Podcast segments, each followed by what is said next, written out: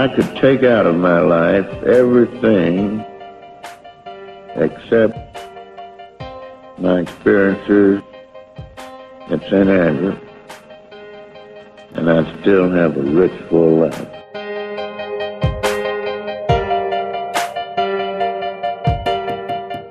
But the last tee shot I hit was more like it, that one in the playoff. Against Biden and Ray. That's right.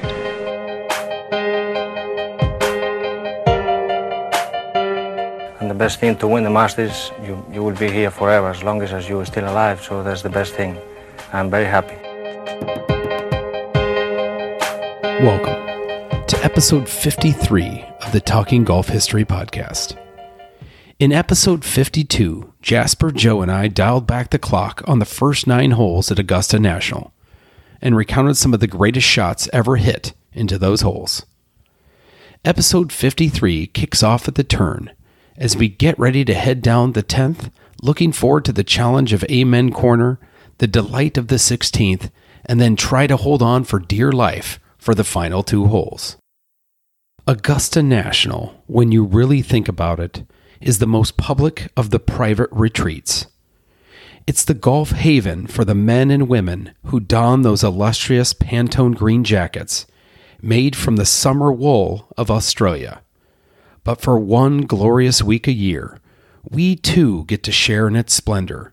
We too walk that course with our golfing idols, and welcome the familiar voices of Jim Nantz and Vern Lundquist into our living room, wishing they could stay a bit longer. Without further ado, please join us for our walk down memory lane as we turn back the clock on Augusta National and watch it evolve over the next 87 years, or the next 90 minutes. Let's start right where we left off. Now we're jumping into the 10th hole. We're making the turn, or we're jumping on the first hole, depending on how you look at it when it was built. That can definitely confuse people. And a little homage to Cypress Point's 13th hole. If you don't mind jumping into the 10th hole and what was envisioned and how did it come out. This is Camellia. This is the gentle handshake, right? Yeah. No longer. 10. Now you get a gentle handshake on the 10th. Exactly. It's too late for that. You just went bogey, and now you're going into another hole. Great. Yeah. And it's not a gentle handshake if you're Greg Norman. He took a bogey, as did Jordan Spieth. But I digress. Yeah. This is fun. I mean, the bunker we see today is probably as close as we could imagine it to the original design. So it's the most characterful bunker that's left on the course, in my opinion. I think it is. It's that amoeba-shaped sort of tendrils sticking out everywhere, and it's beautiful. It's absolutely gorgeous, and because it's a downhill shot, you can see it as you're playing the hole. So it's absolutely tremendous. But yeah, the original green site didn't last long, did it? It was in a sort of punch bowl amphitheatre style green site, and it was moved only 4 years later by Perry Maxwell. Jones approved, apparently, as did Cliff Roberts. So it was an all-round success. How did Alister MacKenzie describe the strategic nature of this hole? Yeah, so basically said it was a comparatively easy downhill hole. There was obviously hillocks on the right that you needed to fly in order to get to a plateau. That would have been about 200 yards out, it looks like from the diagrams. And then you had to play, again, a little bit of a kind of a running, hooking shot to get into that kind of back left pin position. But the green did run away from you. It was pretty much, basically on the original sketch, it lost about 3 feet of elevation from front to rear. So it would have sloped away and would have been downhill.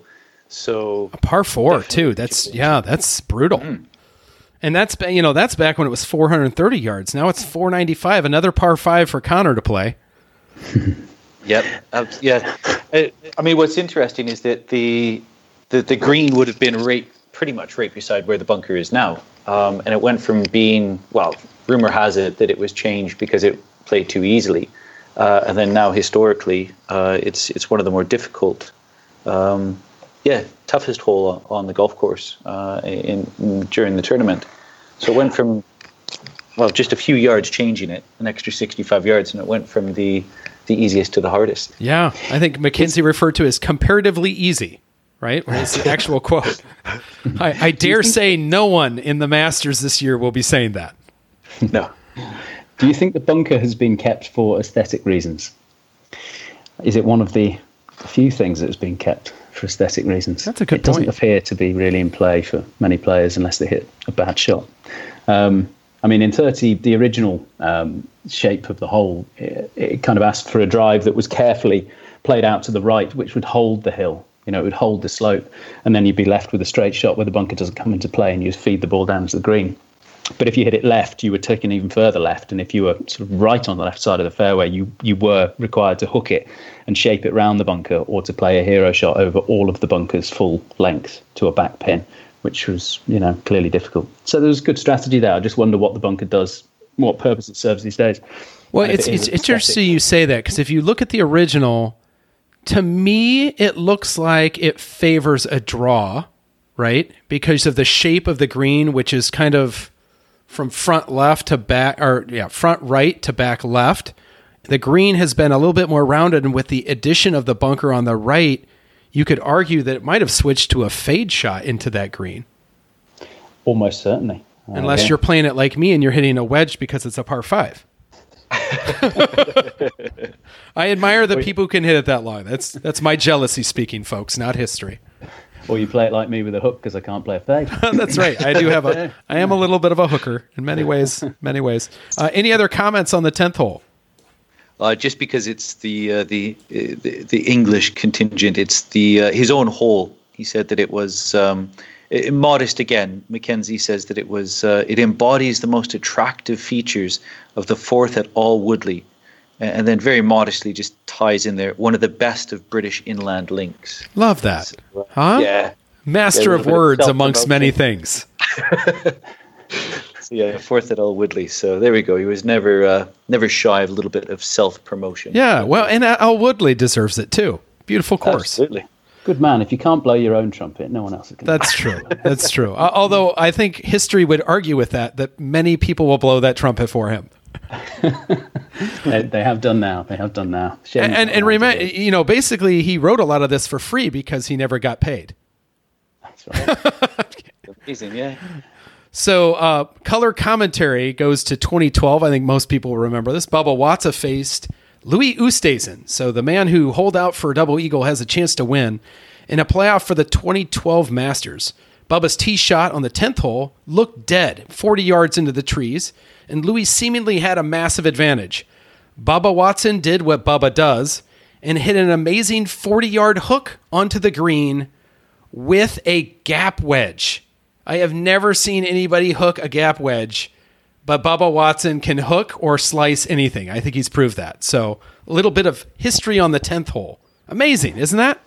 Hands, pure hands. Hands, so all hands. Yeah, I can do it. It's just never on purpose. That's the problem. Yeah, exactly. I can look like a genius when I don't need the shot. Let's jump into the 11th. So was called Dogwood. Now it's called White Dogwood. So same kind of element. A massive change in number 11, specifically in yards. I think it's picked up 90 yards over the years. That's amazing. And it's also the beginning of Amen Corner. So maybe go into the origin story of the 11th hole. So, basically, the tee used to play what appears to be right of the 10th green. But to gain the added yardage, they moved it left and back. So in doing that, the hole has essentially been straightened out from a very severe dogleg to a relatively straight hole with perhaps a slight turn in it. I don't think anyone would confuse it with a proper dogleg as far as laid out, although it still needs to be played as such. The other thing that's really changed is the fact that there was a stream or a creek that was front left, and now that's been replaced by a large pond. It's quite interesting that there's seems to have been a favorably looked upon improvement at Augusta, because Clifford Roberts, Robert Trent Jones, and Byron Nelson all claim to have come up with that that idea. So quite interesting. Really? So we lose. Is what? I mean, just from looking at it, you look. It's hard to quantify here, but it looks like the fairway has been narrowed by 66%. Is that fair? I mean, just by eyeballing it. Oh yeah, it really is narrow. I mean, it's really narrow, and then. As I understand, the pond, I could be wrong on this, was added by Robert Trent Jones Sr., which would definitely fit into his heroic design style. And I think you mentioned this is one of the most, I mean, one of the massive changes on this course, from the strategic side to the design, massively changed over time, obviously lengthened. Or there is almost no other hole that's changed as much as this one, I would say. Even seven in its character. This is just a completely different style of hole. There was, of course, a creek, which was greenside, which did play a part. So you didn't want to be coming in from the right, let's say. But yes, this has turned from being a sort of choice-making hole where you can cut stuff off with a dog leg, you know, you can come in from different sides of a fairway, to being a basic one style of shot, one style of play hole. Yeah, and I'm looking at your description of Alister MacKenzie's strategic explanation of this hole. If you wouldn't mind going to that, if people are watching the telecast while watching this podcast or listening to the podcast, and they're watching folks enter hole number 11, the beginning of Amen Corner, I think his explanation of the strategic nature of this hole is kind of null and void to what we have today. Just I mean, width in the pond changed almost everything. Absolutely. So there does appear to have been a centerline bunker at some point, and where and why and how that all disappeared is conjecture, really. It wasn't on the watercolor. It does seem to appear perhaps on the June 32 sketch, and then on the as-built it is there. So there appears to be a centerline bunker, and the way that the green was orientated before the pond was there, it was better to be on the outside, so the far side of the dog leg, rather than the inside of the dog leg. But again, even if the hole hadn't been straightened and lengthened, it would have been better now with the pond in front to be on the right-hand side of that fairway to come in. Although at the moment, there's probably not enough fairway to... If you're in the fairway, you're probably happy, let alone worried about which side you're going to No kidding, right? Especially on this hole. Yeah. And maybe this is incredibly unfair, but it looks like the best shot of the hole now is certainly the one that you can get in the fairway. I mean, it's much narrower than the original, where it looks like you had maybe 50 yards of option left or right that would bring that stream into play, or perhaps the charming approach into the green, versus today, which, you know, obviously belted into that narrow corridor and, you know, hope you catch that the short grass. I mean, you could do what Tiger did in the final round last year and just go way right, and then throw it out the trees and worldie out the trees, stop it dead on the green, and no worries. Only on. Tiger. Only Tiger. I think, as far as we know, the information we have is that there was a bunker added by Jones in 35 for that Masters. It wasn't there in 34, apparently.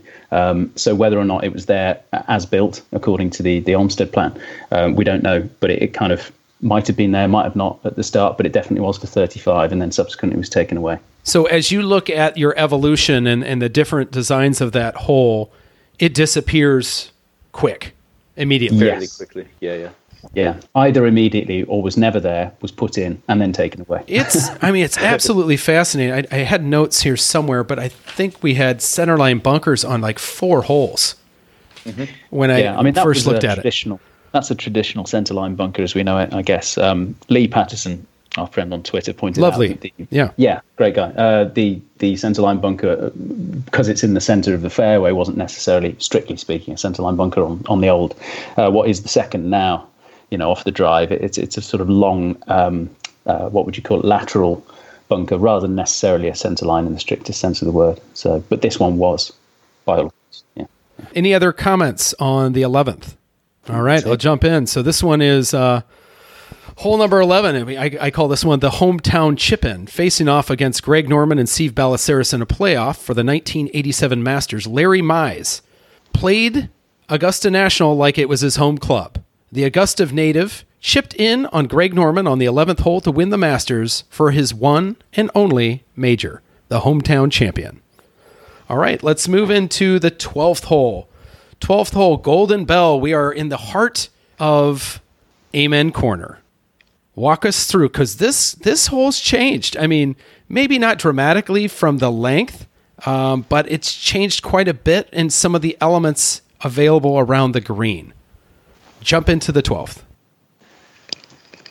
Yeah, so this one's quite fascinating because there is so much difference between the watercolor, the sketch, the as-built, the illustrations in the program.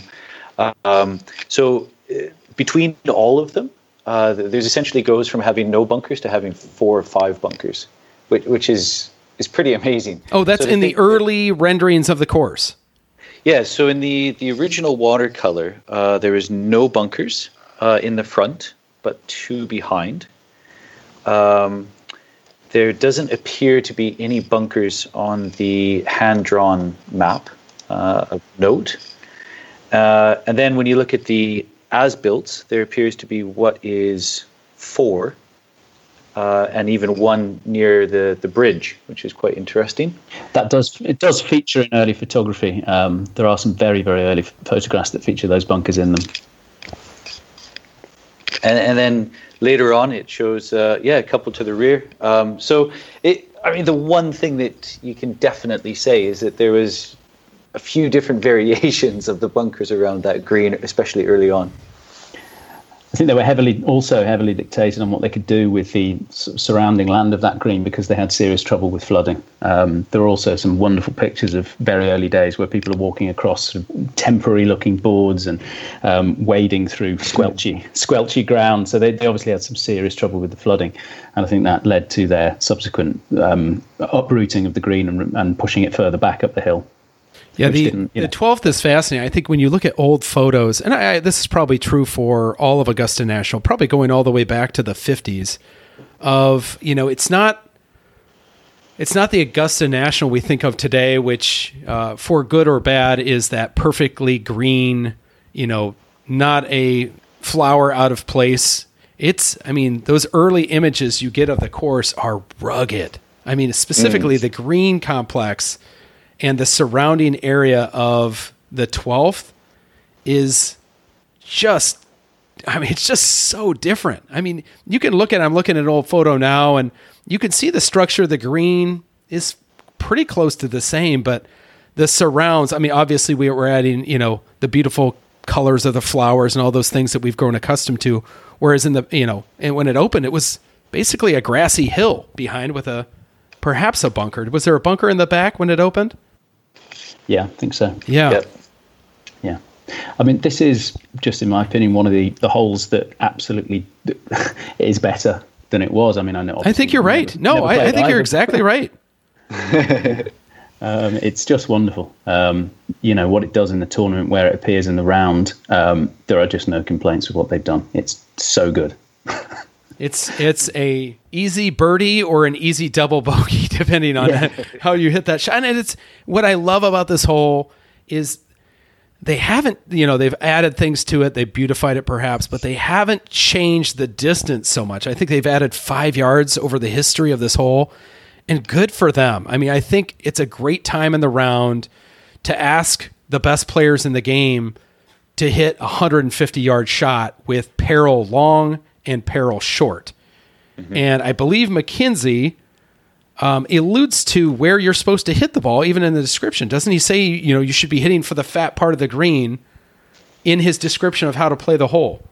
Absolutely. Yeah. So basically he says that it would be the the bold player that would go for the pin on the right, and then he calls the one that would go for the left the less ambitious player. Yeah.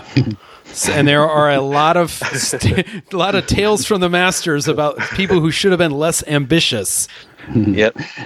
Any par three that invokes strategy has got to be a good thing, right? No doubt. And like I said, I think there's not enough said about the short par three in our game.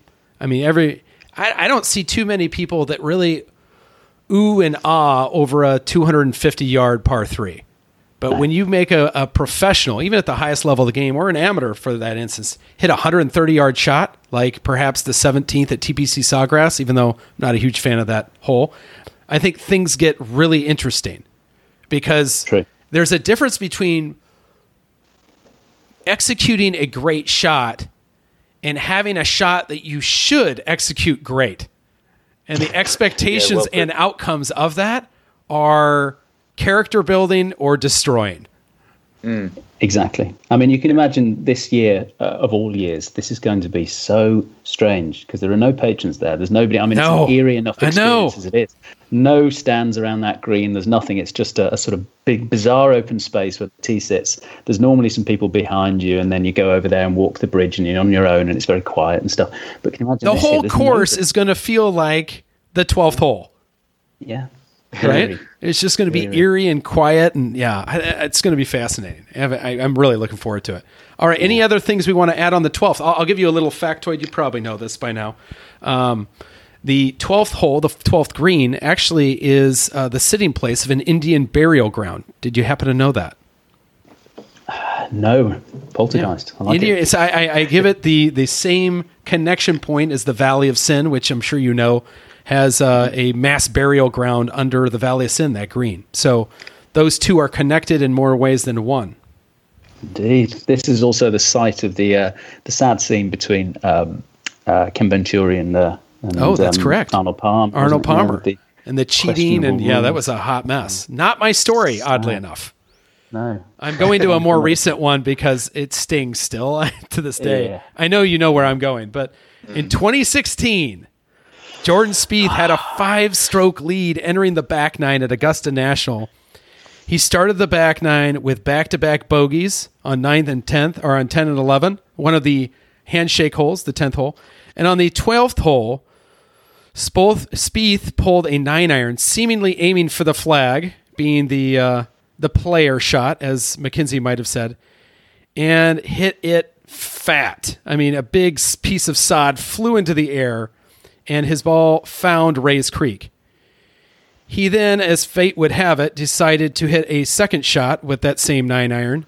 And fate, as we have it, is a cruel mistress, and it too found the watery grave of Ray's Creek. He lost 6 strokes in 3 holes and finished T2, 3 strokes behind Danny Willett. The spirits of the 12th hole in the Indian burial ground capture another victim. Oh, still hurts. Sure did. Still hurts. He was there. Good for Danny Willett, though. Closed out the match. Doesn't hurt for Danny. Good for him. So we're coming back into a homage hole. This is one of Cypress' 17th hole. It's called Azalea. It once was 480 yards. And has had a minor change in distance, if you can call 30 yards minor, compared to the 60 and 70 and 90-yard additions to these holes. Go into the history of the 13th hole, if you don't mind, gentlemen. He's pointing at you, Joe. This is an interesting one. Okay, I got this one. Okay, what I found fascinating is that across the different sketches and watercolors and things, there are some scorecards that have been added. And I know these things sort of change. The yardage that they put in there was rounded up to the nearest 5, so it was all kind of loose. But what isn't loose is that he's put in both sketches from 31 and 32, he's got this listed as, of course, it's the 4th hole back then, he's got it listed as a par 4. And also, it's not just a typo. The par for that 9 is 35. Interesting. So the par was par 71. Par 4 at 480 yards. Yeah, well, actually, he says in the sketches that it's 445 off the championship team. Oh, okay, but, all right. It depends on how you measure it because it's such a pronounced dogleg that obviously where you take your sort of centre line measurements dictates that yardage quite heavily. But what I find amazing is that not only, I mean, he of course says that his par fives are meant to be hittable in two by the very finest two shots, which is great. What I do find interesting is that he lists this as a par four. What's the thinking? What is he thinking about on this hole? Because the green was obviously so huge and used to tail off so much and run right along the side of the creek and was, almost double size what we had today. Did he think it was generally speaking, a two-shot hole? And if so, are we getting our knickers in a twist, let's say, about people hitting it two, when it was originally a two-shot hole? I don't know. I mean, yes, we don't want to see a driver and a sort of half wedge into the green, but two shots, maybe it was always a two-shot hole. I don't know. And, it's a fascinating hole, though, really. There are definitely different ways to play it. Zach Johnson laid up every single time and won the Masters. And There's been some amazing eagles and birdies galore on that hole. That's certainly a scream-worthy hole for the patrons to cheer on birdies and eagle attempts. True. I mean, it's my favorite hole. Not that anyone cares what I think. I think it's such a great hole. I mean, we can't. The elephant in the room is that they bought this patch of land at the back and they rerouted the Augusta Country Club hole to accommodate this new land. They've taken the road round the outside. It's sitting there primed. The turf is growing on it, according to the latest maps online. They're obviously going to stick a tee there. It's not this. It may be for the next Masters, maybe the one after that, but at some point it's coming. It's who knows when. And when we see those famous shots off the pine needles, that's something that clearly didn't seem to come in effect when that hole was originally designed. It looks like the width of that fairway on the right-hand side would essentially be where those pine trees were planted years later. Absolutely. It looks as though what was intended was that because of the way the green sat over the creek and the sort of shallow nature of the way its axis runs, that the further out and right you went, the less green you had to play with and the more the bunkers at the back came into play, especially with a sort of low running or sort of lower trajectory old-fashioned equipment. So, that was the risk and reward involved in it. I also suppose that people assume when we watch on telly that it's a big gaping sort of downhill shot when actually it's not particularly, is it, Jasper? I think it's pretty level on average. Yeah, that's interesting. It does feel like there's a huge change, doesn't it? Yeah, I don't know if it's just the sweeping hillside from right to left, but I mean, that was one thing that I was quite surprised. Basically, it's it does go a little bit downhill from in front of the tee and then back up again towards the green, but more or less the tee and the green are relatively at the same height. Obviously, if you go up to the high side of the camber of that fairway, you'll be on a higher point than you will if you're on the lower side on the left by the creek. But more or less, there's not a lot of elevation change there between tee height and green height, which is quite interesting. So he alludes to Cypress Point in 17th, but he makes another. He alludes a little bit to a hole that he had some responsibility for on a Charles Blair McDonald course when he talks about the strategic explanation for the hole. Yeah, this is quite interesting. You're probably the expert on this one, looking at the picture that you have behind you, perhaps. But, that's right. Might be in the background there. It's quite, again, I think it's what they call like a humble brag, maybe. But yeah, basically saying that it's the same, has the best golfing features of the ideal hole depicted in C.B. McDonald's books, which basically we're led to believe that this was Mackenzie's Lido. So when you look at it, you may not look at that hole and say, yeah, I can exactly see the template for it. But with the extra width and the creek, coming into play perhaps a bit more than it is now, especially in the fairway. Well, and he planned on it being a par four initially too, right? So, I guess one question for both of you is, I guess I don't know if it's really a strategic element versus, how it's evolved, but would the course be better if we took out those pine trees on the right and we lost that hero shot off the pine straw? We'd lose essentially Phil Mickelson's eagle attempt, right? Yeah, indeed. I was going to come on to this. I think when people talk of, we can come to this in a second when we talk about this in detail, but the... when we talk about restorations and taking things back to the sort of glory day, the heyday, or whatever you want to call it, You can't think of it in a vacuum, can you? Because Augusta is synonymous with drama, and it's a tournament course more than it is a members course. I'm sure other people would disagree if they are members, but that's not many of us. But the drama, the sort of film set nature of the place. If you remove things like that, then you lose shots like that, and you can't just change stuff and hope that everything produces what it already produces and keep everything the same. If you put me on the spot and you told me that are you going to remove the pine trees? I don't think I'd have the guts to say yes to that. No, there have been so many amazing attempts from there. That's the pure risk reward of those trees. And I'm not a huge tree guy on golf courses, specifically when they weren't put there. But when it comes to Masters history, could you really remove those pine trees and pine needles and lose that amazing imagery of Phil Mickelson shot into that green, which oddly enough is not my color commentary. No, is the answer. The people who set this course up are not stupid. They know what they're doing, and they've created some incredible moments that we wouldn't change for the world. So. Anything else we want to bring up on this hole? I think you touched on it just a little bit there, Connor. The other thing that I found quite interesting, obviously, there's a lot of people that have a bugbear about trees, and the pendulum can swing to, one extreme to the other, and then you get some that just feel that every course should be devoid of them, and golf would be better for it. But actually, when you look at MacKenzie and what he did here originally, there were actually trees that were strategically placed on a number of holes. Absolutely, the road hole, for instance, the homage to the road hole. Absolutely. And then even on as we go in, there's a few more examples. So yeah, quite interesting to think that he didn't mind that. That was something that he would do. He waxed lyrical about the trees that were already there on site in the orchard. The various types of tree. Of course, he talked about magnolia down the lane, but he talked about all the different strains of tree and was kind of really up for it. So I don't think he was averse to trees, let's say. And he always saw this as a sort of tree-lined site. Particularly because, as Jasper will come on to shortly, the whole course was set up with an eye on selling real estate as well. So it was a sort of dual-purpose site. So, trees, they're pretty, let's face it. If you live in a house next to a course and you see lovely trees, then it's gorgeous. And the two can't really be extricated. Agreed. I'll get into my color analysis here. In an 18-hole playoff, this is alluding to Billy Joe Patton, who put his ball in the drink and was left out of the playoff. In an 18-hole playoff, Sam Snead was all square through 12 holes with Ben Hogan in the 1954 Masters. Hogan laid up on this hole. Snead decided to go for the green with a three-wood. Snead made birdie and never gave up the lead again, winning the 1954 Masters on this pivotal hole.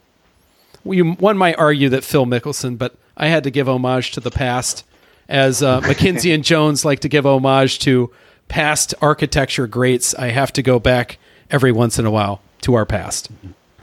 How about the 14th hole? Now we're back looking at an homage, this one of the 6th hole at the old course at St. Andrews. Dive in a little bit to how the 14th hole was originally designed, MacKenzie's ideas, his explanation for its strategic nature, and how it's changed. Yeah, so this is based after, as you mentioned, the 6th hole at St. Andrews. And essentially the element that he seems to have taken is the element of blindness. So if you were to place your shot in the right side of the fairway, that you would have a better view of your second shot in. And that seems to have been helped by the fact that there was some rather pronounced mounding in front of the green to the left and a little slightly smaller to the right. But that is the same type thing that you would find at Heathery Out on the old course.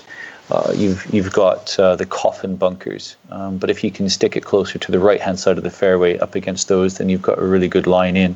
And if you go wide left, then pretty much blind. So it's an interesting change in the strategic nature of this hole, because we've lost those bunkers that were, that MacKenzie wanted you to challenge. And in doing so, we oddly enough added trees down the left side of the fairway to take out that, you know, potential blind shot into the green. So could you argue that at least MacKenzie and Jones's original vision has been augmented quite a bit, even though the hole has only changed, what, 20 yards or so over time? Yeah, 15. Mm-hmm. Yeah, about that, yeah. And it's now become bunkerless. Am I? That's correct, right? Am I thinking of the right hole? Yeah, it was another. This was, you know, this features prominently in that famous 1933 oblique shot, where the 14th is in the foreground, and it's just a vast sand bunker, which is running as a, again, it's a more of a lateral or cross bunker than it is a centerline one, but. Yeah, it didn't last that long. I think it was maybe sometime in the 40s or 50s where it got filled in because it wasn't really in play. But wow, what a sight. I mean, it's so... I know. So close. We went through a period there, I think, in design history. Maybe this is more in the States than it was in the UK, but where if it wasn't in play, we decided it'd be a good idea to get rid of it. Like Donald Ross used to have sight bunkers where he'd put it, you know, nowhere in play. It'd be 100 yards off the tee, but it was just kind of to set up the visual experience of the hole, or maybe even a sight line of where to go versus, you know, dare you to hit over it, which was very obtainable even with hickories. Yeah, this is why I wonder about that one on the 10th, which is still there and has managed to stay the test of time, even though the green has been moved. You know, I wonder why. It's so beautiful, and I just wonder whether there's room for that.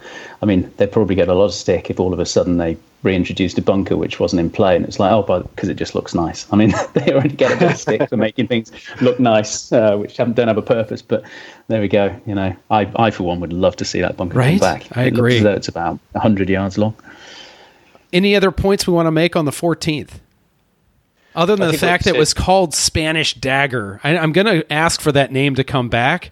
Chinese Fur is fine, but Spanish Dagger, I hate to say this, I'm going to swear a little bit, folks. I never do this. Badass. Absolutely. Sorry, children at home. That wasn't meant for your ears. Yeah, I thought it was interesting. They said that basically the hump and bump that was there to obfuscate the view of the green that MacKenzie was obviously using when he built the hole. Basically, with the aerial gain, it was basically not useful anymore. It didn't serve a purpose, and eventually it was just bulldozed. So even on the fairway now, it's, you know, where it once stood is just been flattened. But in the name of progress, I guess. Yeah, it would be fun. Again, I know we're going to jump into this, but taking that, you know, kind of center line, it's kind of off center line bunker, right? It's not true center line, but if you move that up the fairway 30, 40, 50 yards, and then you made the, you know, added back the width of the fairway on the left and put in the mounding on the front, I think that'd be a fascinating feature to change that hole, but also pay, you know, again, I'm overusing the word today, homage to what was originally there. Wouldn't that be fun? Very much sense. That's the interesting thing with centerline bunkers. I mean, I think it's been well documented that Tom Doak and Brooks Koepka, Tom said, you know, what happens if we put a centerline bunker at, you know, 300? And he said, I'll blow over it. And he said, okay, I'll put it at 340. And he said, I'll lay up then. So, but when a centerline bunker is 100 or 150 yards long, you know, it does ask a slightly different question. So, although I will say this, I played a Black Sheep in Chicago, and we were playing, and I can't remember if it was a bunker or a grassy bunker. And I said to my buddy, I don't know, 180 yards off the tee. I was like, God, you know, what's the deal with that over there? Freaking hooked it right into it. and I looked at it, I was like, oh, okay, that's why that's there then. It's for me. It's built for me. Connor's grassy bunker. So true. I mean, the duffer will find it all the time. Absolutely. I mean, if it's a visual piece of visual stimulus, then so be it. So right? Be it, it's not like right? Short of cash. Yeah, they're not short of cash. We can do this. It sounds like we're doing this. I'm waiting for that call from Augusta. Oh, wait, here's my cell phone. I've been banned from the property. We're going to get a call from Augusta, and it won't be one to talk about architecture, will it? No. Yeah. So I'll go into my story. I cheat a little bit because I talk about Phil Mickelson hitting the pine straw shot. So this on the 14th hole. Then 2010 was certainly Phil Mickelson's Masters. Everyone remembers, as we just mentioned, the famous eagle on the 13th off the pine straw with that famous 4-iron on Sunday. But it was on Saturday, Mickelson made an eagle on the 13th and then holed out on the 14th from the eagle for eagle, going eagle, eagle. A little bit of Masters history, going eagle, eagle on the 13th and 14th. And then we're going to jump into the 15th hole, which again, paying a small bit of homage, just small, to the Old Course first hole, and specifically a feature on that hole. Why don't you dive into that? Yeah, so this one's quite interesting. Basically, a small burn just in front of the green, which has steadily widened and grown to now become a pond.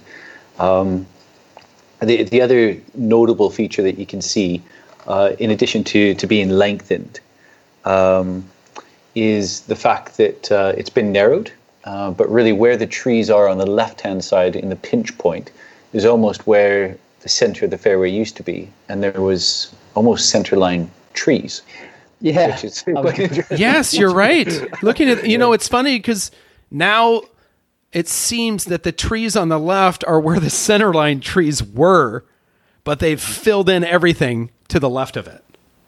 Yeah, it's fantastic. I mean, this is probably one of the widest single fairways I've ever seen. Yeah. It's not. Yeah, I mean, on its own. I mean, Augusta across the years has had various sort of multi-fairways. There's still, you know, multiple shared fairways right now, the way they mow the grass and such. But this was a single fairway. There was no other shared fairway to it. And they planted trees in the middle of the fairway. In the middle of the fairway. Yeah, bizarre. They're there in the, you can see the height of them actually. I mean, they're tiny. So they've gone and they've deliberately planted these trees right in the middle of the fairway. And you can see them in that 33 aerial. They're kind of budding little junior trees there. So they had some grand scheme for it. I'm not quite sure what. I mean, what does it do? What do trees do there? Well, we definitely don't have a bunker on this hole back then or now, right? Yeah, that's interesting that they're in play. I mean, clearly we're looking at, I assume we're playing the fade here, right? Off the tee, I'm assuming, to get past that. But I don't know why. I mean, yeah. It's not. I mean, it's a raised piece of ground in sort of the lower portion of the. Sorry, that's a bad description. That's awful. We're looking at some raised ground to the left of the trees as you're playing downhill at the green and you're driving. On the left side, there's sort of raised ground which will naturally kick the ball to the right hand side. You know, being over to the left of the trees, I don't see the advantage of that because your angle into the green, you have less green to play with. It's a longer shot to hit the green surface. And I don't know what that portion of left fairway is serving at all. So I can see why they pinched it in, but what I can't see is why they would plant trees there. I mean, it's already bad enough to be on the left side, let alone being behind trees. Right. I don't get it. Yeah, no, I get that 100%. You can be in actually even today, you can get in the fairway and not have a shot because the tree's in front of you. Or you'd have to shape a shot would probably be a better way to put it. Yeah. And then I think you mentioned that you have a little bit of a discrepancy in the water in front of the green from what was drawn up versus what was in the program. Yeah, that's it. So there seems to be quite a difference on the original sketches and even in the diagrams. It is labeled as a stream. But when you look at the the illustration in the program, there is very obviously a pond with a bridge to the left. And in fact, even in Mackenzie's description, he says that there's a pond in front of the green. So sometime between 31 and 34, that was significantly widened. And then obviously dammed up and created a bit bigger. The pond was created anyways, to what we know today. That's right. It steadily got larger and larger, depending on what they were doing with the damming at the time. And you know, it's a tributary to Ray's Creek, isn't it? So they were trying to divert water in various directions, and part of that was changing the next hole, as we'll come on to. But yeah, part and parcel of it was creating sort of more of a wide waterfront, which must have been difficult at the time because he is asking for an amazing two-shot attempt. I mean, it's a downhill shot. So if you play a sort of undercooked long iron or wooden-headed club, then you're looking at a big downhill kick, which, you know, if you didn't want to go for a layup, you certainly aren't going to get it because it's going to end up in the creek. Right. So, and again, I mean, whether it's a creek or the pond, that strategic element of taking a shot that you should be able to pull off and with two great shots like MacKenzie wanted, all of a sudden becomes a decision for the better player. Is it worth going it for it to two, or are we going to take, again, the Zach Johnson route of laying up and trying to get birdie on the hole? Yeah, it's a tricky one, isn't it? I mean, all these holes are really none. It doesn't seem like any are easy birdies at all. I mean, at least to the average golfer, I can't imagine look at any one of these with brimming with confidence that I'm taking home par guaranteed. Doesn't seem to be a layup hole. Any other things on the 15th? No, you fire on. All right, so. One of my favorite stories. Gene Sarazen was down 3 strokes with 4 holes to play in the second ever Masters, which was the 1935 Masters. Sitting 235 yards out on the par 5 15th hole, he pulled out his 4-wood, aptly named after a bird, Dodo. He cleared the creek and the ball dropped into the hole for a double eagle, which helped push him into a playoff with Craig Wood, which he won. Sarazen skipped the first Masters, by the way, because he believed Jones only started the Masters because the USGA denied Augusta National a U.S. Open. The shot was known as the shot heard round the world and is considered a major tipping point in helping to promote the new tournament, which eventually became a major. Dodo, by the way. I don't know if you knew that. Yeah. Dodo. No, it didn't. No, it's a new one. And apparently there is some dispute, by the way, of where Dodo is.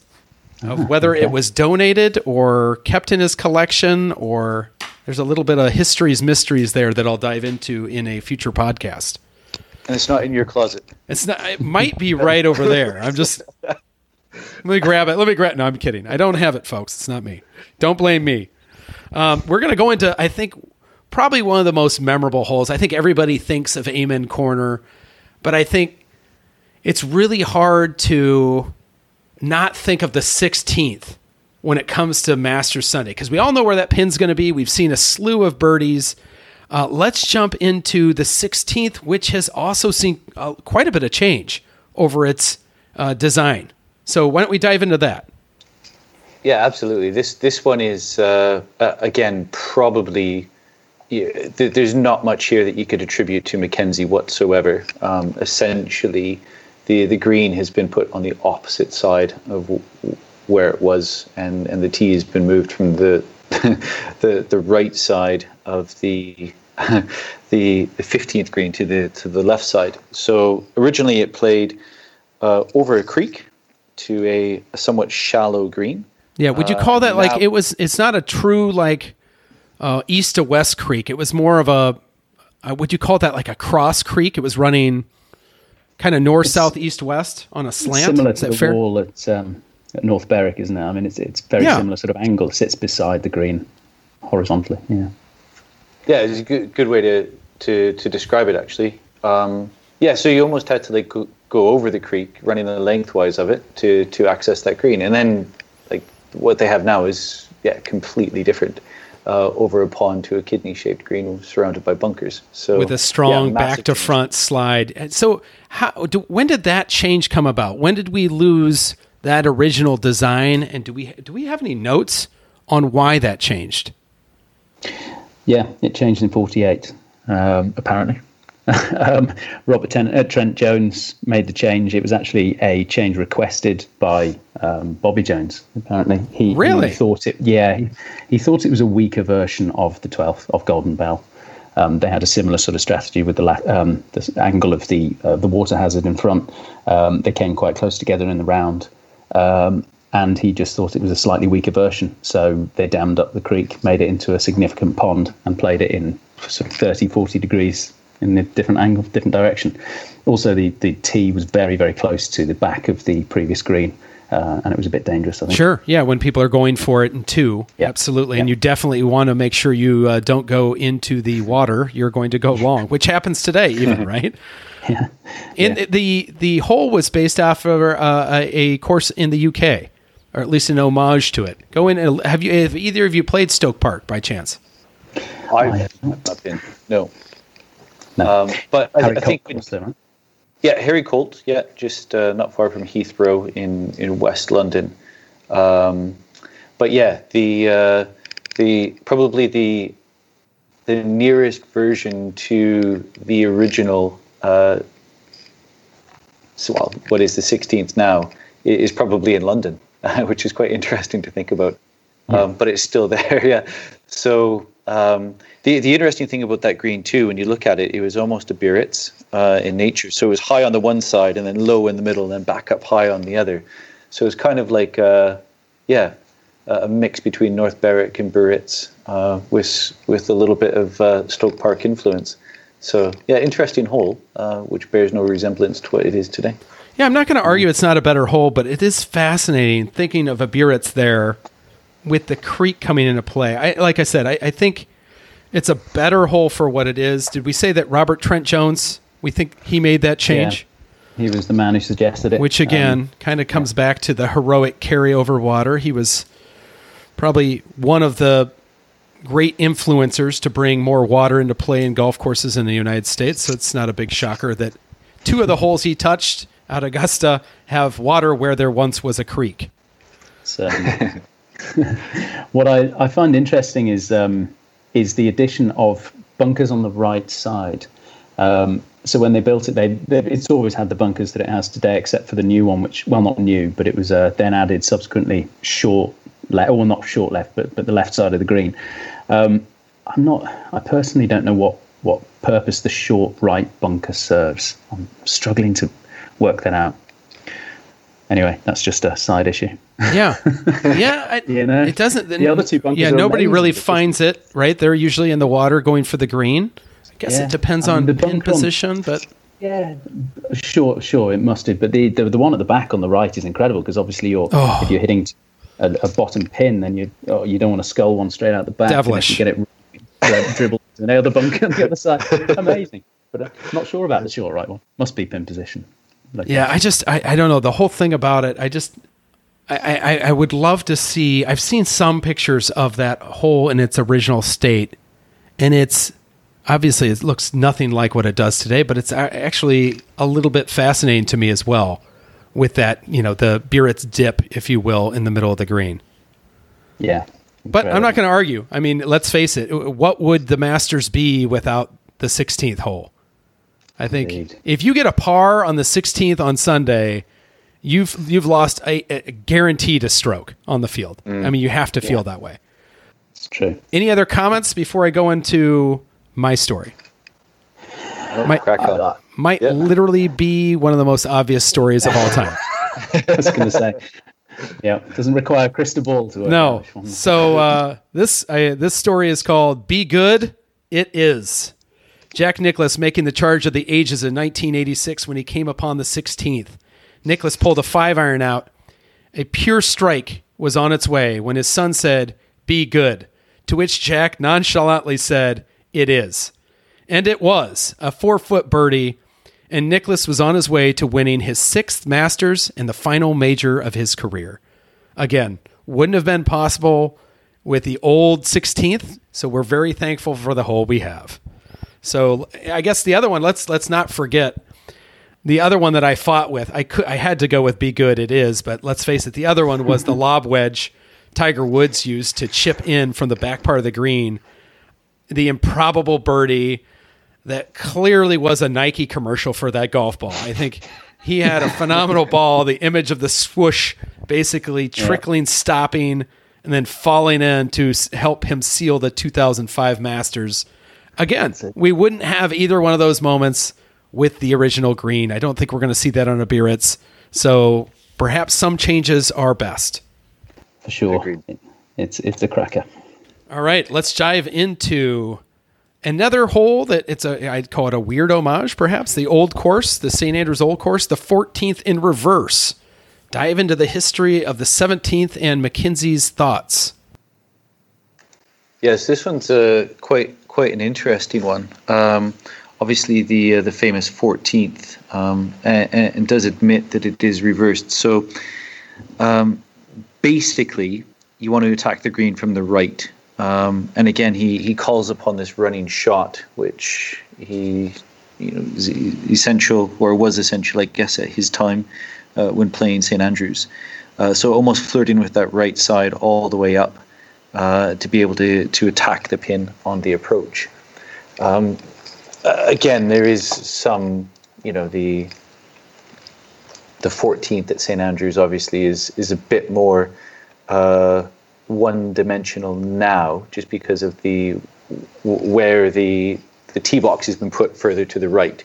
I mean, the only option is really to go way left and then play it in from the left, where in MacKenzie's day the tee would have been further, closer to the 13th green, and you would have had the option to either go up the right and shorten the hole or hit it out left. So you can almost see what he was trying to do, pick your side and go for it, where now it's a little bit more, again, if you can find the fairway, it doesn't really matter which side you're on if you're...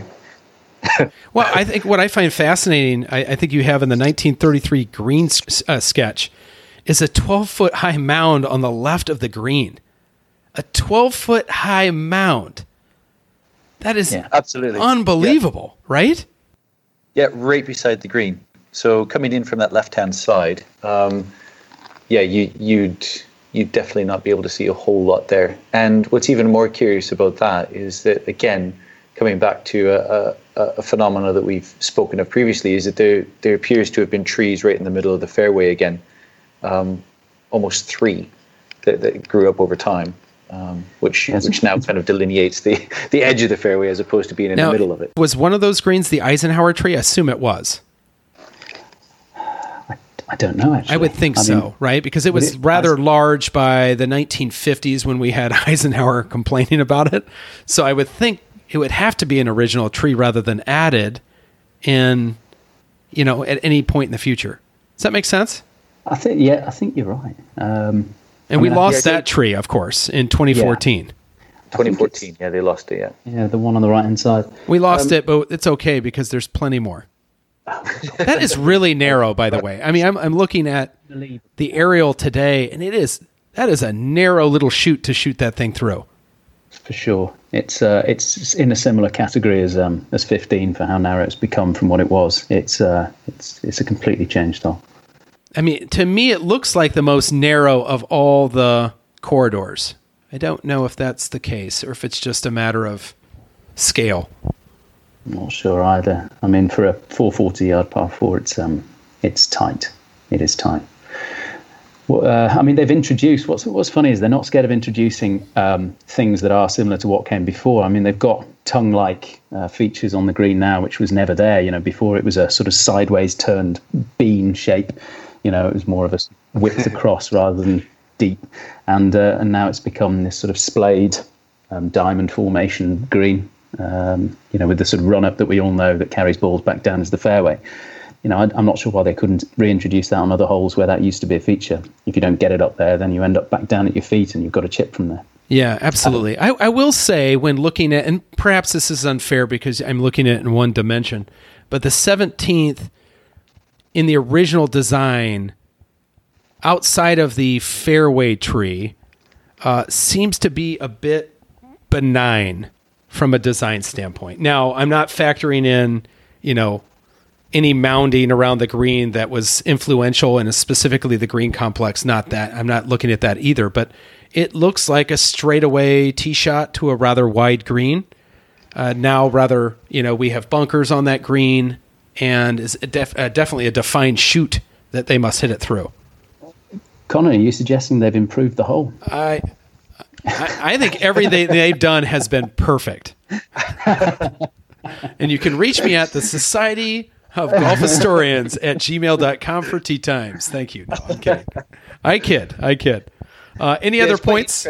Yeah, go ahead. It's almost looking at the diagram in the program. The the center line, or the way that they're encouraging you to play the hole, ideally, was almost to aim for that tree on the right-hand side of what was originally the fairway. And then that would give you the line in around the mounding, which would have been on the left of the green. That makes sense, right? So, I mean, it's yeah. You know, the strategic, we're going to have you aim at something you don't want to hit or be in, and the best shot's going to get the best reward. And slightly uphill. But yeah, as far as like clear and present danger, the original one, again, was probably, there wasn't a whole lot there that would inspire too much trepidation. Yeah. Well, if you have anything else, I'll let you have the floor. If not, I'll go into color on the 17th. Am I free to go? Absolutely. All right. This one may be obvious too. I mean, he's getting a lot of airplay here today. This one I call "Yes, Sir." The birdie was nearly as good as Vern Lundquist's epic call. Nicklaus sinks an 18-foot birdie putt to help shoot a back 930 to seal his last major of his career. Nicklaus finished birdie, birdie, birdie, bogey, birdie, par, eagle, birdie, birdie, par to finish that Masters 1986. I think anybody in the field would take that in the upcoming weeks. Unbelievable. Now, I'll give you a asterisk, the other one, which is far less amazing, and I believe even ended in a par. But I'll tell you what, one of the most memorable shots in the 2019 Masters was Tiger Woods hitting the fairway on the 17th. Am I wrong? Like, when, you know for a fact he hits the fairway, he won the tournament. I mean, it was just like everyone is holding bated breath. Tiger Woods on the tee box. He just birdies the 16th. He comes in the 17th. And I'm like, oh, please, please, please just hit a good shot. Please, I'm almost like, hit an iron. Please do something. A bogey's fine. Just don't. Yeah. Oh, gosh. And when he hit it, I could have turned off the TV. Other than, the trickiness of his bogey on the 18th or the 72nd hole. But, I mean, that was the one where you're like, if he hits one in the trees right now, anything's possible. And quite frankly, it would have been like Tom Watson at the Open. I probably would have started crying and wanted to break stuff, and I wouldn't talk to my kids for 3 days. Am I wrong? Like, you saw that. Like, didn't you say, like, okay, he's won the tournament? It felt like the... But then when he stood up next to the ball, he thought, God, he's got a difficult shot. I know. Yeah, right. Yeah, shape one round. It does not take... I mean, it's so hard now. I mean, like I just said, it felt like semi-benign to me in the earlier drawings. And now you're like, you've got all these different things working against you. The shoot that you have to make it into. And then that green is just diabolical today, specifically with the green speeds we have to deal with. Yeah, horrendous. You hit it on the back and the front pin position. It's All right. So we're entering the 18th. We're getting done with our round here. Fortunately, hopefully, we've parred the 17th. All of us have birdied the 16th. We're coming down to the last hole. Lots of changes, some minor, but lots of changes to the 18th. Why don't you dive into the history of the 18th and Alister MacKenzie's thoughts?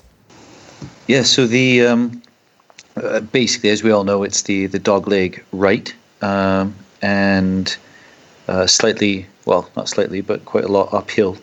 It originally was 420 and now obviously 465. But overall, the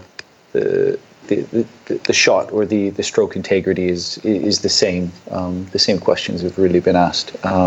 Basically, shot up to the corner and then over the bunkers into the green. The thing here that again I was perhaps one of those little things that. I was quite excited about when I saw was the mounding or the knob or the small little bit inside the fairway bunker. Again, 3 times you see it on there, but it was something that I'd only ever seen on Simpson use, where you kind of put this little mound or create a donut shape inside the bunker. But it's just something you don't see often, and to see a little piece of that is quite interesting 3 times on Augusta. Yeah, it's a funny one, isn't it? I mean, the bunkers on the left-hand side of the drive were a later addition. This one did have a centerline bunker in its original form. So I don't know, the centreline bunker is actually in an extremely good place for today's game. I don't know what you think about that. No, I agree with that. I agree 100%. I think it's interesting. I think, and you have the drawings. I don't have them in front of me, but I believe the bunkery on the left was an attempt to, I'd call it jack-proof the course, if I'm not mistaken. I believe that was an addition that they added for Jack Nicklaus and his length off the tee.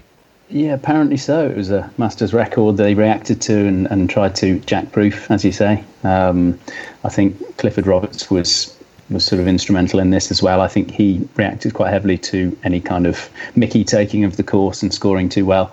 So he put those in there. As we know, the likes of Seve and whoever else could just blaze it over the top and accept whatever lie they got the other side and play from there.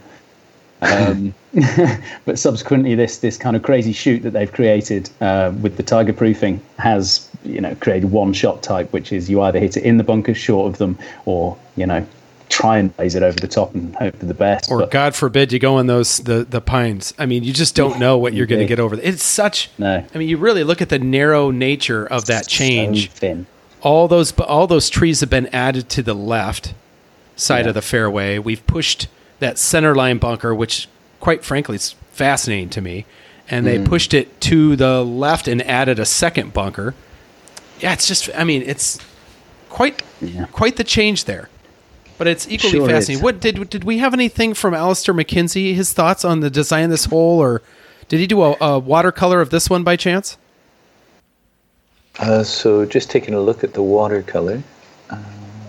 So the final hole in 8-9. Yeah. So basically, the original bunker. Well, what could be termed as wing bunkers on the entrance to the green, left and right, and then short left in the fairway. So, it appears to have remained somewhat similar around the green. But obviously the center line bunker was moved to the left and then split in two.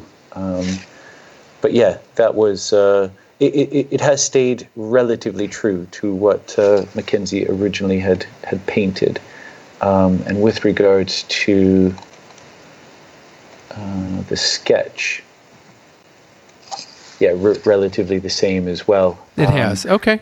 Interesting. Yeah, it shows, the shape looks similar. It's a little longer. It's definitely, there's a common theme of narrowness. There's a common theme of additional bunkers or moving bunkers, I should say. In this case, there's one additional bunker and they've moved it to the left versus that center line. What's interesting, though, is on his 32 drawing, it almost has like a green with two tongues left and right with one center bunker. Which is really? And the center bunker with two tongues on the left and right, like a lion's mouth bunker? Mm. Yeah, very much so, yeah. And then on the as-built, obviously, it loses the left tongue but has the right. Oh, fascinating. So, and then the additional bunker on the right. So again, between June and November of 1932, Augusta National would have been a very interesting place to be. Right? As they figure out what it's finally going to look like, what the budget will hold, perhaps.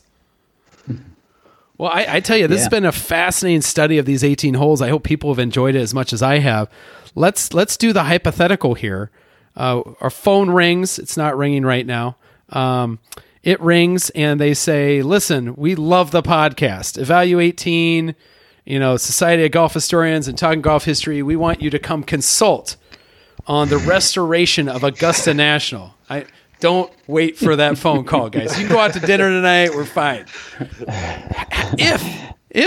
Or do I say if or when? When the call comes, what recommendations would us three make to restoring Augusta National, bearing in mind that it is the site, the only major that returns to the same site every year and will be played by the best golfers in the game?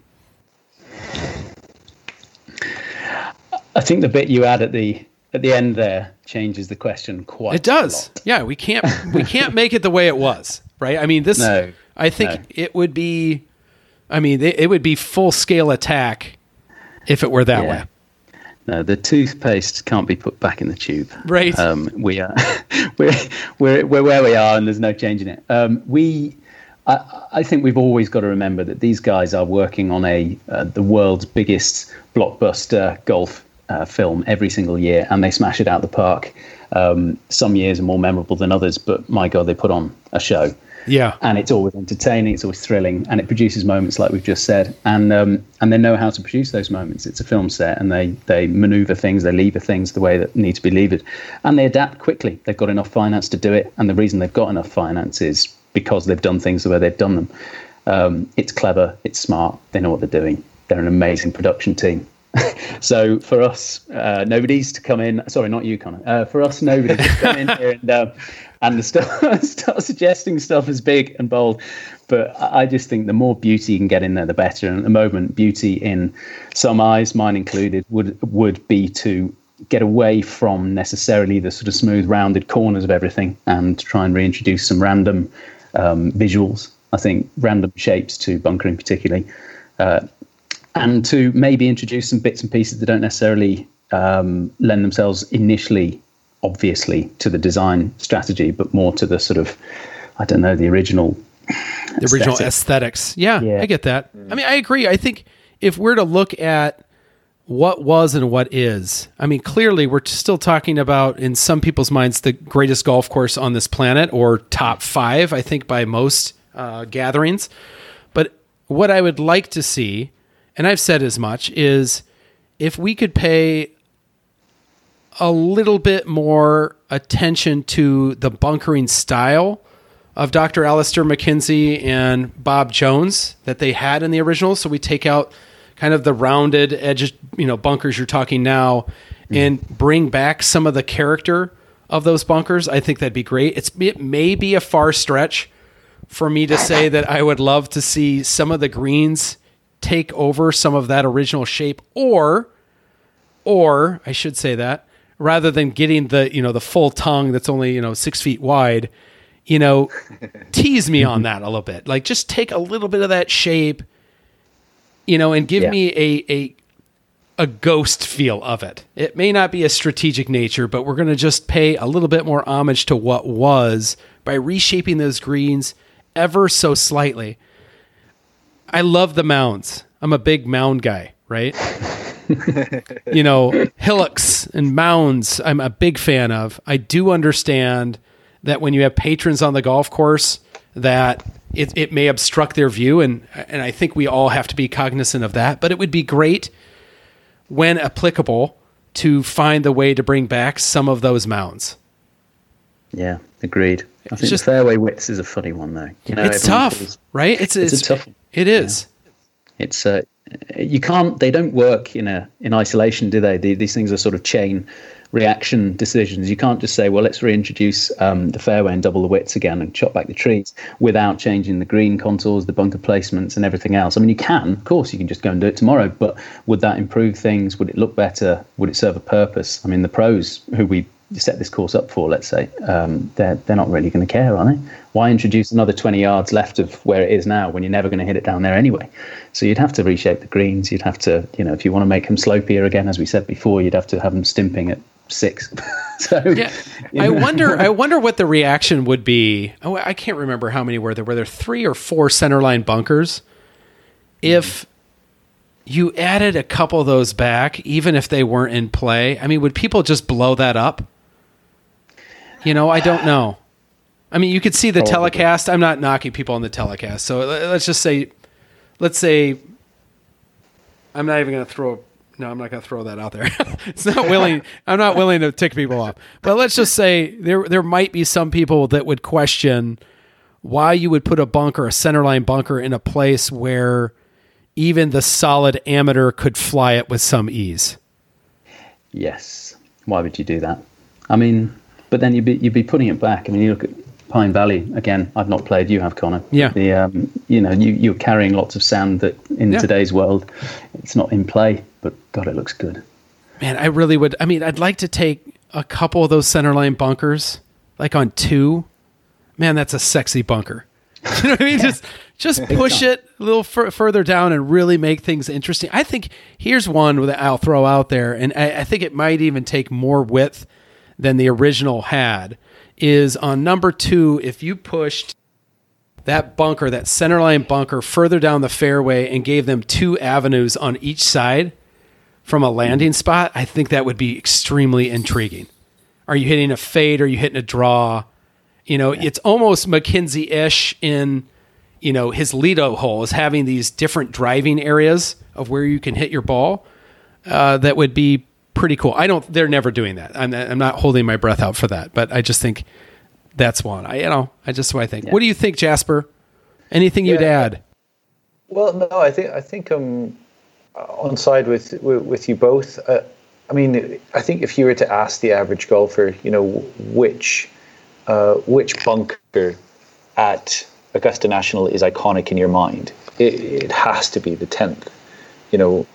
And I think Joe described it very well, like these tendrils, you know. So although it has been, you know, a bit smoothed out, and it is the most iconic, eye-catching bunker on the court. And you could argue that it probably doesn't play much of a role now when the pros play it during the tournament, because they hit up to it and then over it. But at the same time, from an aesthetic point of view, something similar to that across the course would be good. And if that's what everybody knows and loves already, then it probably wouldn't raise too many eyebrows. But yeah, it's I think what Joe said, you can't view these things in a vacuum. If you wanted to go back to 1932 or 33 or 34, then at the same time you would also have to take into account, you know, everything that existed at that time, whether that was ball technology or equipment or even the players themselves. So, yeah, it's tough. It's an interesting game to play. You know, if you had an unlimited budget and you actually had the support of the club, what would you do? And to be honest, I can't imagine there'd be many people that know what they're doing, worth their salt, that even potentially even want to take that on. But yeah, it's a tough ask, right? I mean, here's the thing: is I don't think you're changing a lot. I mean, I think you know everybody says, "What if you added width at Augusta National?" I think there's probably some case for some width, but I don't think you can go back to what was. That's just me. I mean, specifically with the Masters tournament. Like, for instance, I mean, who's taking out those trees on 13? It makes sense, right? If the average guy is playing the hole, it brings back in a different type of strategic element. But with professionals today, if they're not playing off those pine trees of that mishit, it's pretty darn easy to get that green in two. Yeah. Yep. Yeah. So, absolutely. Well, let me ask you this before I let you go. Let me ask you this. So I have to go there. You know, we're talking about architecture here.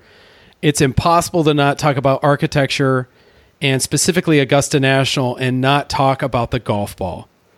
Specifically how far professionals are hitting the golf ball, whether you want to say it's Bryson or, you know, DJ or any one of these, Rory, who can hit the, you know, living bejesus out of the ball and put it into the atmosphere and come down, you know, 500 yards later, it seems.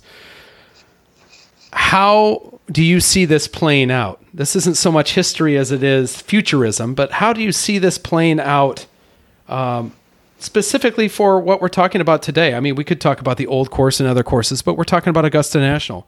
How does this play out for Augusta National? What do you see if you were going to put on, jump into the time machine and look forward? How does Augusta National move forward with the ever-increasing distances in the game? It's a tough one. It really is. The world takes its lead from Augusta in some senses. I mean, what they do sort of spins off and dictates and influences in many ways, whether people admit to that or not.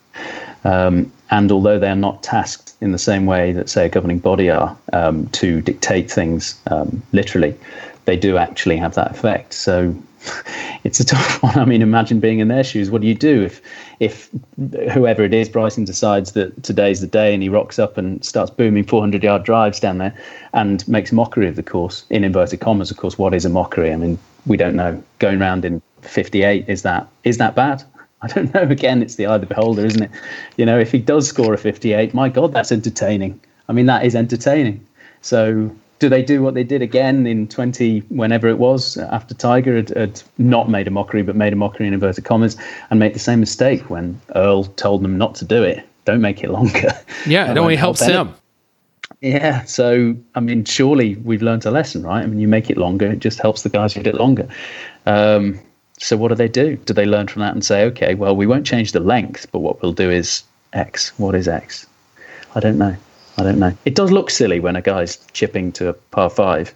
So, yeah. Shot. I mean, it's amazing silly, athleticism. I won't take it past him, but it is, it's a different type of game. Yeah, but is it bad? I don't know. I think a lot of people say yes at the moment, but some people are like shoulder shrug and say, well, we still have fun, don't we? We watch this tournament golf, and it's kind of close most years, and it comes down to the last few holes, and we all have a really good time. So if they don't have to change that, then why would they? It's a very, very successful product. Yeah. What do you think, Jasper? I mean, I think that's where, you know, if there is one club in the world that can deal with just adding more intrigue and buying up the land around it and extending the borders and putting in back tees. I mean, we're discussing the one that could do it. But again, as we've said, that sets the standard for, you know, literally thousands, tens of thousands of courses around the world. How do they deal with it? And again, you know, it's for 4 days a year. Yeah, that's what a lot of people, you know, when we get into these arguments, we forget that 99% of us are human, and I think the average driving distance, at least in the United States, is like 225 yards for the average golfer. And if you're a 5 handicap, maybe it's 250 yards. So we have professionals who are hitting the ball 350, 360, 370.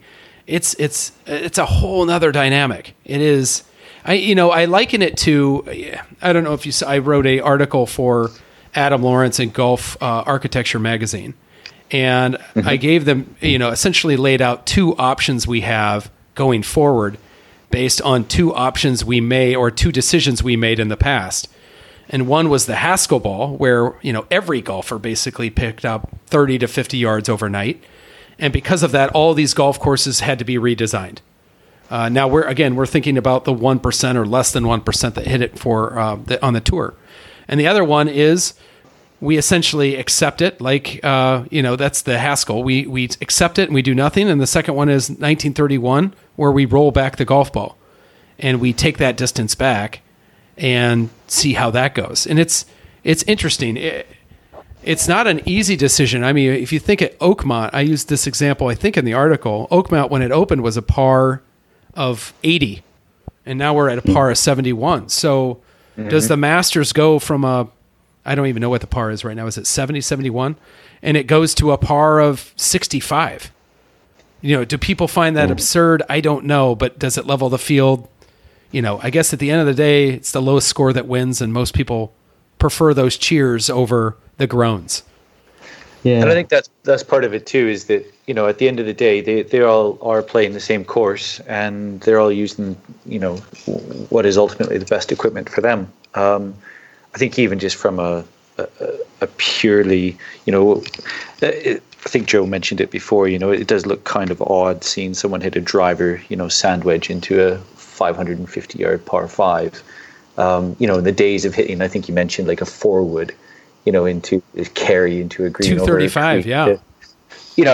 But that shot just doesn't exist. I mean, for a lot of guys on tour now, that's probably a 6-iron. Yeah, it's unbelievable, isn't it? I mean, I suppose the jeopardy element is what's missing, I guess. I mean, it's still, it's still high stakes, right? It's kind of a poker game, and they're playing against the next guy, and everyone's soiling themselves. But, when it comes to it, I think the jeopardy of trying to play a shot where the repercussions of a missed hit are so bad, such as a sort of long iron forward or whatever it is from a fairway, tight lie, what have you, versus a sand wedge where your missed hit would be 15 feet away from the flag. I mean, where's the jeopardy in that? But then you could argue that the jeopardy is when you hit it 400 yards off the tee. If you get it wrong, then it goes 300 yards to the right. I mean, I just, there's arguments. It's such a difficult argument, isn't it? Because, I mean, at one point you could argue that the tournament will be won by whoever drives it well and putts well. And I'd say driving's probably more important than putting if you're driving the ball, 350 plus yards and finding fairways. Well, it's the first thing you do on the hole, right? Right. Yeah. Everything spins off from that. Well, I had Dean Beeman on the podcast to talk about the history of TPC Sawgrass and the PGA Tour. And his argument was actually not rolling back the golf ball, but was to actually make it spinnier. And his idea was that, hey, Jack Nicklaus could hit a 350-yard drive if he wanted to, too. But with the technology we had, specifically the spinnier ball, he knew, Hogan knew, Nelson knew, that if you went all at it and you missed a fraction, the ball would, go 50 yards offline. And so his argument was make the ball spin more for the pros versus take back that distance. And then they're really going to have to make decisions. Now, what I would only question about that is I think the tour mentality is such now. This is just me thinking versus, really, pondering this. Is the tour mentality is they make so much money winning tournaments that they are fine just waiting to have a good week with the driver. Like your career isn't based on, you have to win 4 rounds to make, $60,000 anymore. You make 1 round and it's a lifetime's worth of money for a lot of people.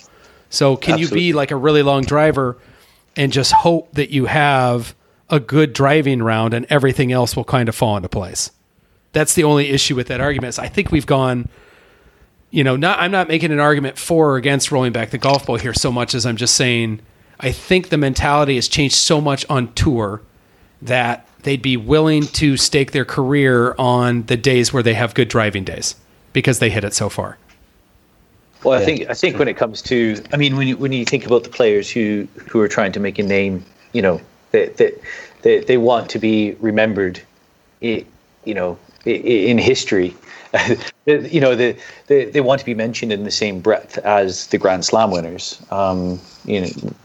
There's a difference between those guys and the journeyman golfers who say, do you know what? Like, I don't need to win tournaments. I just want to clock up a bunch of top 25s and I'll have a very, very comfortable life. My wife and children and probably their grandchildren and their grandchildren will probably all have, and I don't have to win anything to do that. So, the higher stakes of it all, or the risk and reward. What are you out there trying to do? If it is to try to get your name in the history books, then you're gonna have to bite off a little bit more. Interesting conundrums. If we're talking about TV